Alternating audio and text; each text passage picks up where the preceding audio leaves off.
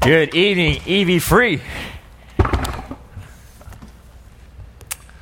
I asked if I can bring up this podium because it like helps me, you know, get in the zone and feel confident, but it's it's kind of heavy bringing up those steps. uh, my name is Eddie Park. I am one of the teaching voices on staff, and like our elder Jeff said, Happy Father's Day. Happy Father's Day. Uh, like me, some of you are going to dart to a Father's Day dinner right after the service. Or, unlike me, you guys were smart enough to do your Father's Day thing last night, or maybe for lunch or brunch today, and you get to watch Game 7 of the NBA Finals LeBron James versus Steph Curry. and it doesn't seem like many of you are very excited about that because those people are, watching the game right now. Um, but yeah, I, I, uh, it's, it's, it's been a trip. This is my second Father's Day. Uh, my, my son was born last year. He was only three months old on my first Father's Day. So it was kind of like, I didn't know how to really navigate that a little bit. But this year, it, it got really sweet because it's a trip, guys. I get stuff like this now on my, on my, on my desk. And if you open I don't know why they gave me a holy Bible. Maybe it's because I'm a pastor or something, but you open it up and it's like, it's like a picture of my, this candid picture of my son and it's just says like happy father's day. I love you daddy. And i'm like oh my gosh. Even though i know that he didn't take this picture and he didn't glue this photo onto this construction paper it's it's a trip for me to oh my gosh i'm i'm a father now. Um, and, and i have been so motivated recently uh, to to want to be a really good good father. Because i know that on this day uh, some of some of us it's it's it's an odd day. It's actually maybe even an awkward day. It, it says that um, you know 50% of adolescents in this country have grown up with a father that has abused alcohol, gambling, has physically abused either their mothers or themselves, or totally abandoned and deserted. 50% of adolescents in this country have experienced a father like that. So I've been, I've been so motivated recently to be a really good father. In my previous church, it was a smaller church, I, I would counsel a lot of young men, uh, young men that were in high school, college, and, and post grad. And, it, and it's interesting, the consistent thing that, that I saw in all these young men as I'm counseling them was this thing called anger. They had this either hot type of atomic bomb type of anger that they couldn't manage or, or, or they struggled with, or they had this very cold, passive, silent type of anger that they didn't know how to manage and navigate through. And as we're, you know, as we're, you know, I, I, was like a recent seminary grad, and so I'm like flipping through my notebook. You know, you have like the binder of like counseling, and, and I'm just like flipping through, like, oh, it's, you know, can you tell me about your father? and a lot of it had to do with this strained relationship with their father. And as I'm counseling them, I'm, I, am okay, what do I, what do I do next? What's the next step on my binder? Because I, I, don't know what I'm doing, right? I'm just, I'm, I'm a seminary grad, and I'm like, okay, is there, tell me about the bitterness that, that developed from this anger. And so I was seeing that these young men were developing this bitterness from their anger. And then this bitterness eventually led to this unresolved forgiveness that they, that they were not able to forgive their fathers. And it's, and it's, it's interesting because as, I'm, as I was counseling, as I was, I was talking to these young men, it's not that they didn't know that the right thing to do was to forgive them. They would say, Eddie, I know the right thing to do is to forgive my father, or forgive my mother, or forgive my brother, or forgive my friend. I know. But I don't want to. And I remember they would look at me and say, Give me one good reason, other than it's the right thing to do. Why should I forgive them? And again, like deer, deer, you know, caught in the headlights, I was like looking through my binder, like, what do I say in this situation? And that's a really, really important question. Why? Why should we forgive? Other than us culturally and morally knowing that it's the right thing to do. If you've been with us for a few weeks, our church is going through a series called Generosity. We believe that one of the best words to describe followers of Jesus is this word called generous. We've been going through what it looks like as a church. What does it look like to be generous with our time? What does it look like to be generous with our talents and gifts? Last week, Austin Helm talked about the generosity of God, the Father's heart that lavished his love upon a son. Well, this week, we're going to be talking about generosity in forgiveness. It's a very, very important question. But I feel like we need to, re- we need to really answer before, you know, we can all agree that Christians, people who follow Jesus, ought to be generous in forgiving. But again, that the tension might be, Eddie, I know that it's the right thing to do. I know that we should be forgiving people.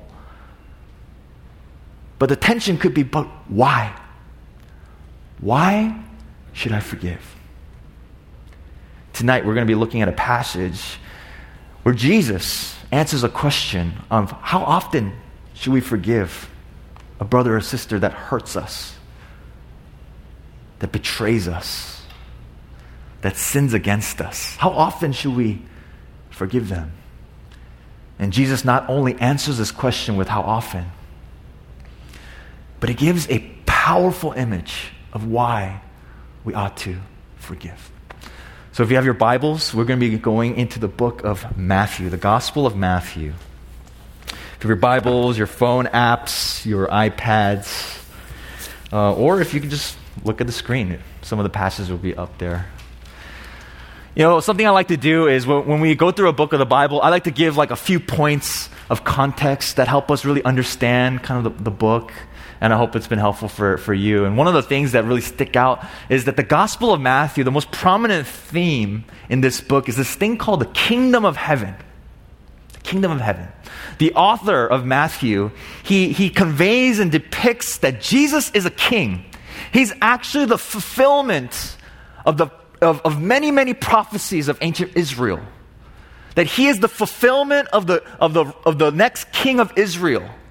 But the problem was this the problem was that, that, that people were awaiting a king and thinking that this kingdom would be a geopolitical type of kingdom, a nation. But instead, Jesus, who fulfills the prophecy of this next king of Israel, he describes his kingdom as a spiritual kingdom. Not a city, not a country, not a geopolitical entity, but but a people.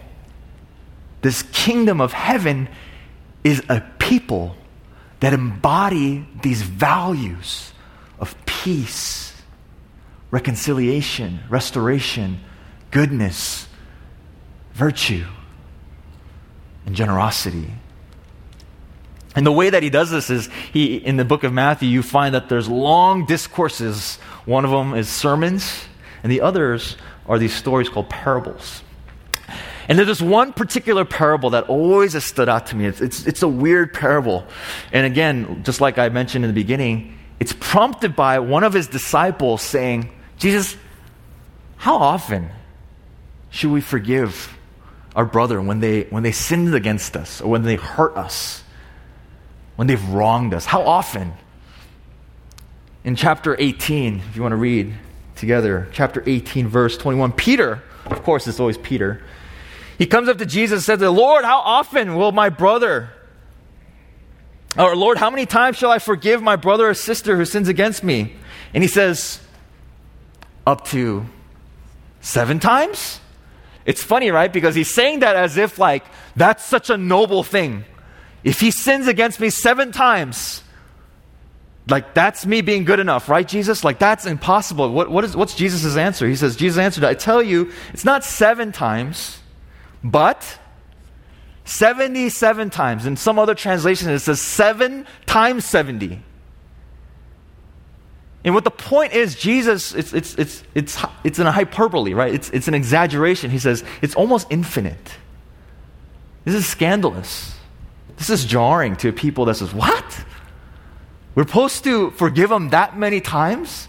And then Jesus goes into a parable. He says, The kingdom of heaven is like this master.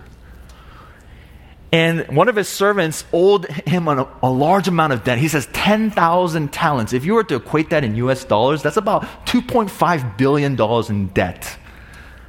Some of you might have $50,000 in debt. Can you imagine the weight of $2.5 billion that you owe? And so, what the master says is if you cannot pay this debt back to me, you have to go to prison. And you're going to be a slave. And you know what? Your wife has to become a slave. And your children have to become a slave. And, and as we're being empathetic to this, this, this, uh, this servant, can you imagine? You know, a lot of us have debt in this room. Anyone have debt in this room?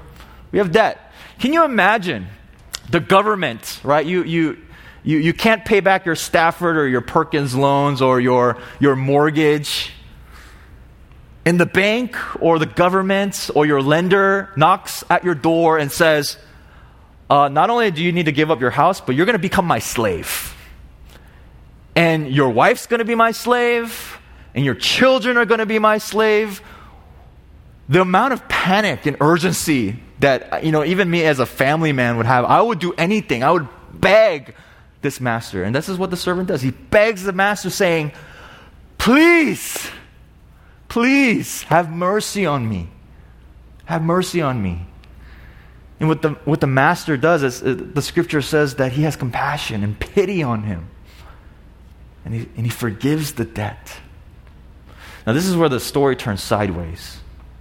Because this very, very servant who just had $2.5 billion of debt just forgiven and removed, one of his servants owed him, the scripture says, a day's wage. What's a day's wage these days?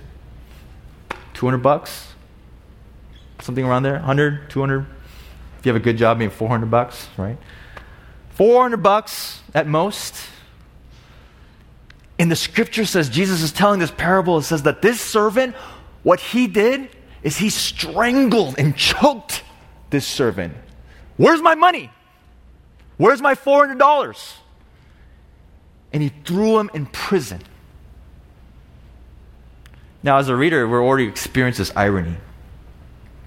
This almost over exaggerated, um, comparison of the debt that's forgiven. And we can already see from this analogy, this comparison, right? I get it. I get it.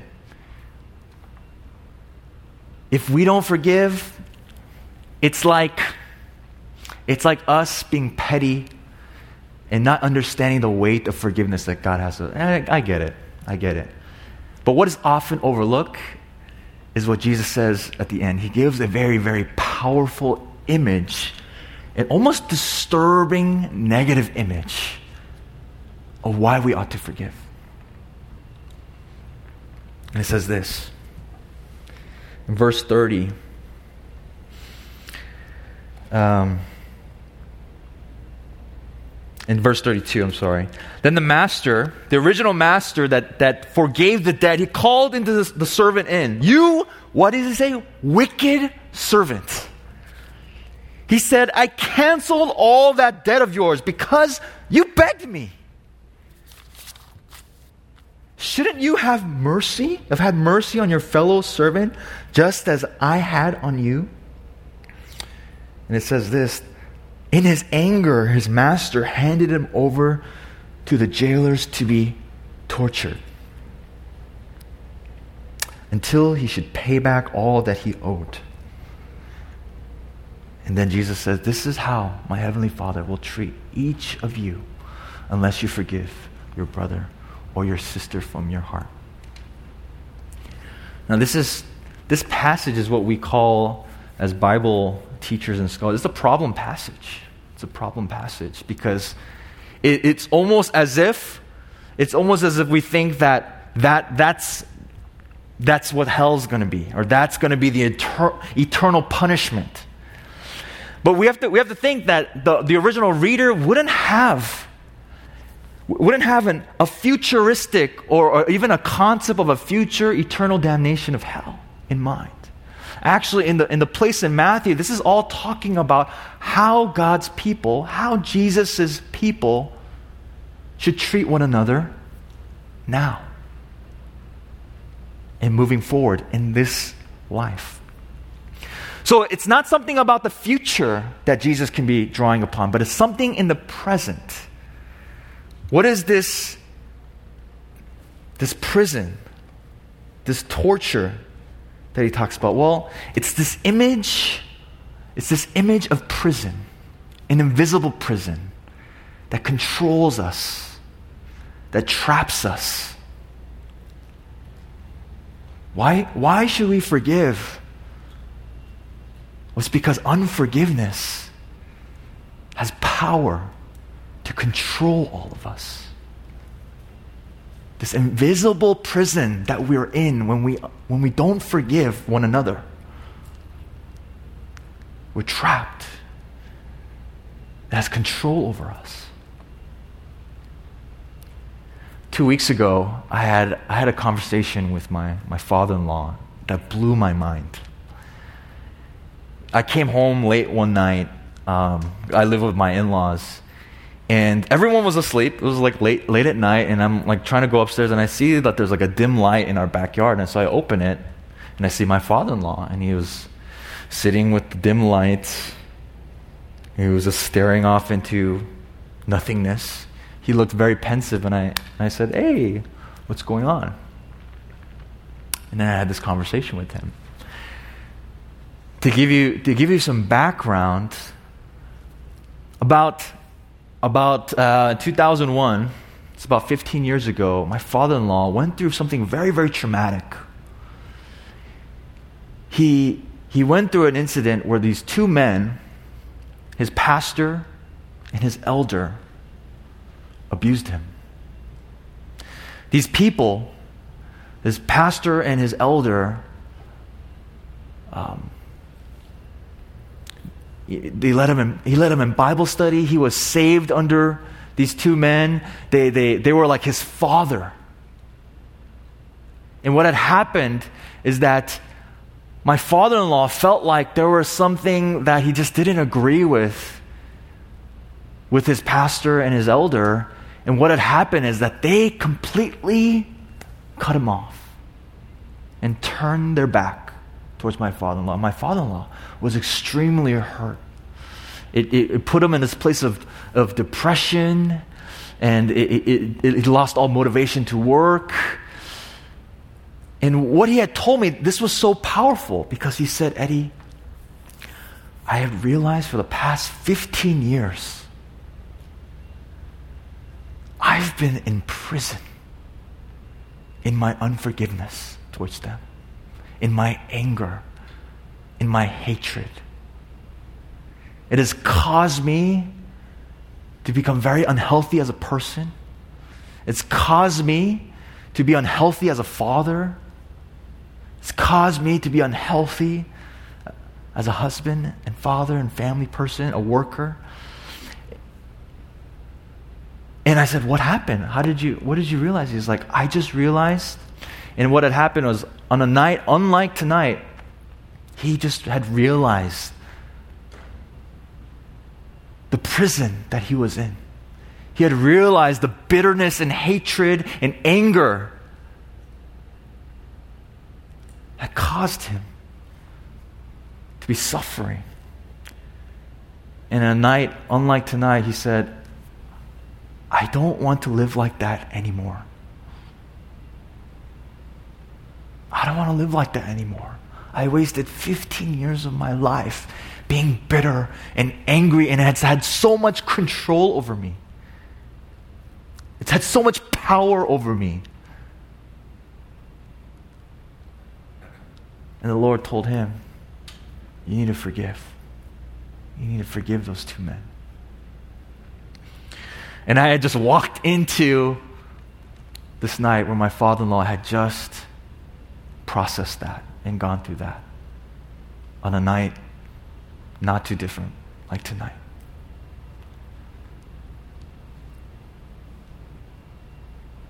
Church, why should we be generous with forgiveness? Well, Jesus gives a very, very powerful image of the prison, of the darkness, of the torment and torture it is to be unforgiving as a person, because it has the power to control all of us in a way that we, we don't want. Maybe some of you are being controlled by bitterness towards your father or one of your parents. Maybe it's a coworker. Maybe it's a friend. Maybe it's an ex spouse. Maybe it's an ex lover. And the reason why Jesus depicts this image of prison and torment and torture is because he longs for his people to be free from that prison, from that torment, from that torture. The only thing that Jesus wants to have power over us is love. And in the kingdom of heaven, the only thing that has power, or only thing that should have power to control us, is the love of Christ. And Jesus on that cross, when he died, he showed the world that love conquers the grave. Love conquers hate. Love conquers evil. He won the victory of all power, all spiritual, worldly, earthly power. And he won that on the cross through what? Through service and through love. Church, why? Why should we be generous with forgiveness? Why should we even forgive? It's because Jesus longs for us to be free. Jesus doesn't want us to be controlled and consumed by unforgiveness and bitterness. The only thing Jesus wants us to be controlled by is his love. You be free. I'm going to lead us into a time of prayer. And very, very simply, on, on like a night like tonight, I want to just pray, pray for you. If you're someone that says, I don't want to live like that anymore, I don't want to be in this prison. I, I, I didn't realize for so many years I was being tortured and tormented in this invisible box that has had so much control over me. I don't want to live like that anymore. If that's you, I'd love to pray for you tonight and see you be free. Can we do that? Let's pray together.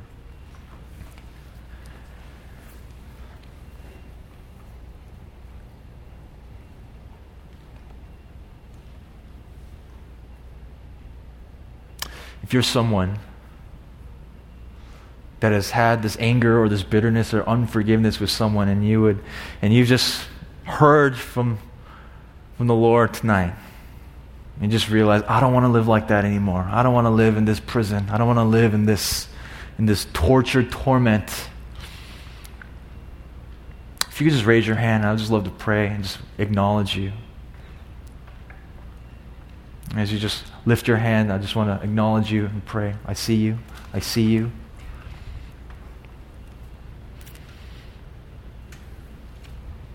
I see you. I see you.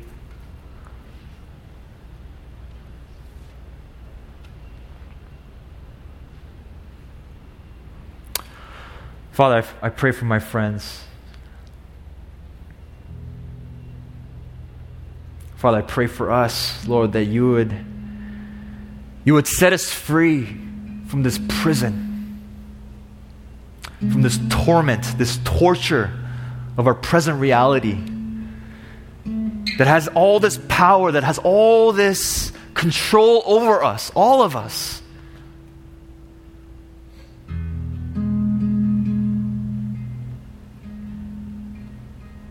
Father, I, I pray that we are compelled and motivated to forgive, not just seven times, not just eight times, not just even 70 times, but over and over, that we will be people that are generous in mercy, in grace, and forgiveness. Because you don't want to see people who are trapped, who are consumed, who are controlled by fear and hatred and anger and bitterness that can go on for a very, very long time and affect a lot, a lot, of, a lot of people. So, Father, I pray that we would see that you're a king that wants to see his people set free. Free to love, free to bring peace and justice and righteousness and generosity to everywhere we go.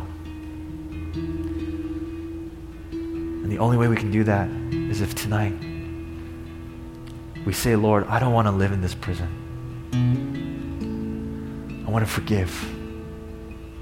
I want to forgive those who have hurt me and be free. We thank you for your love, Lord Jesus, for dying on the cross, for winning the victory over every human power, earthly, worldly, spiritual power. We thank you for conquering it all. In Jesus' name we pray.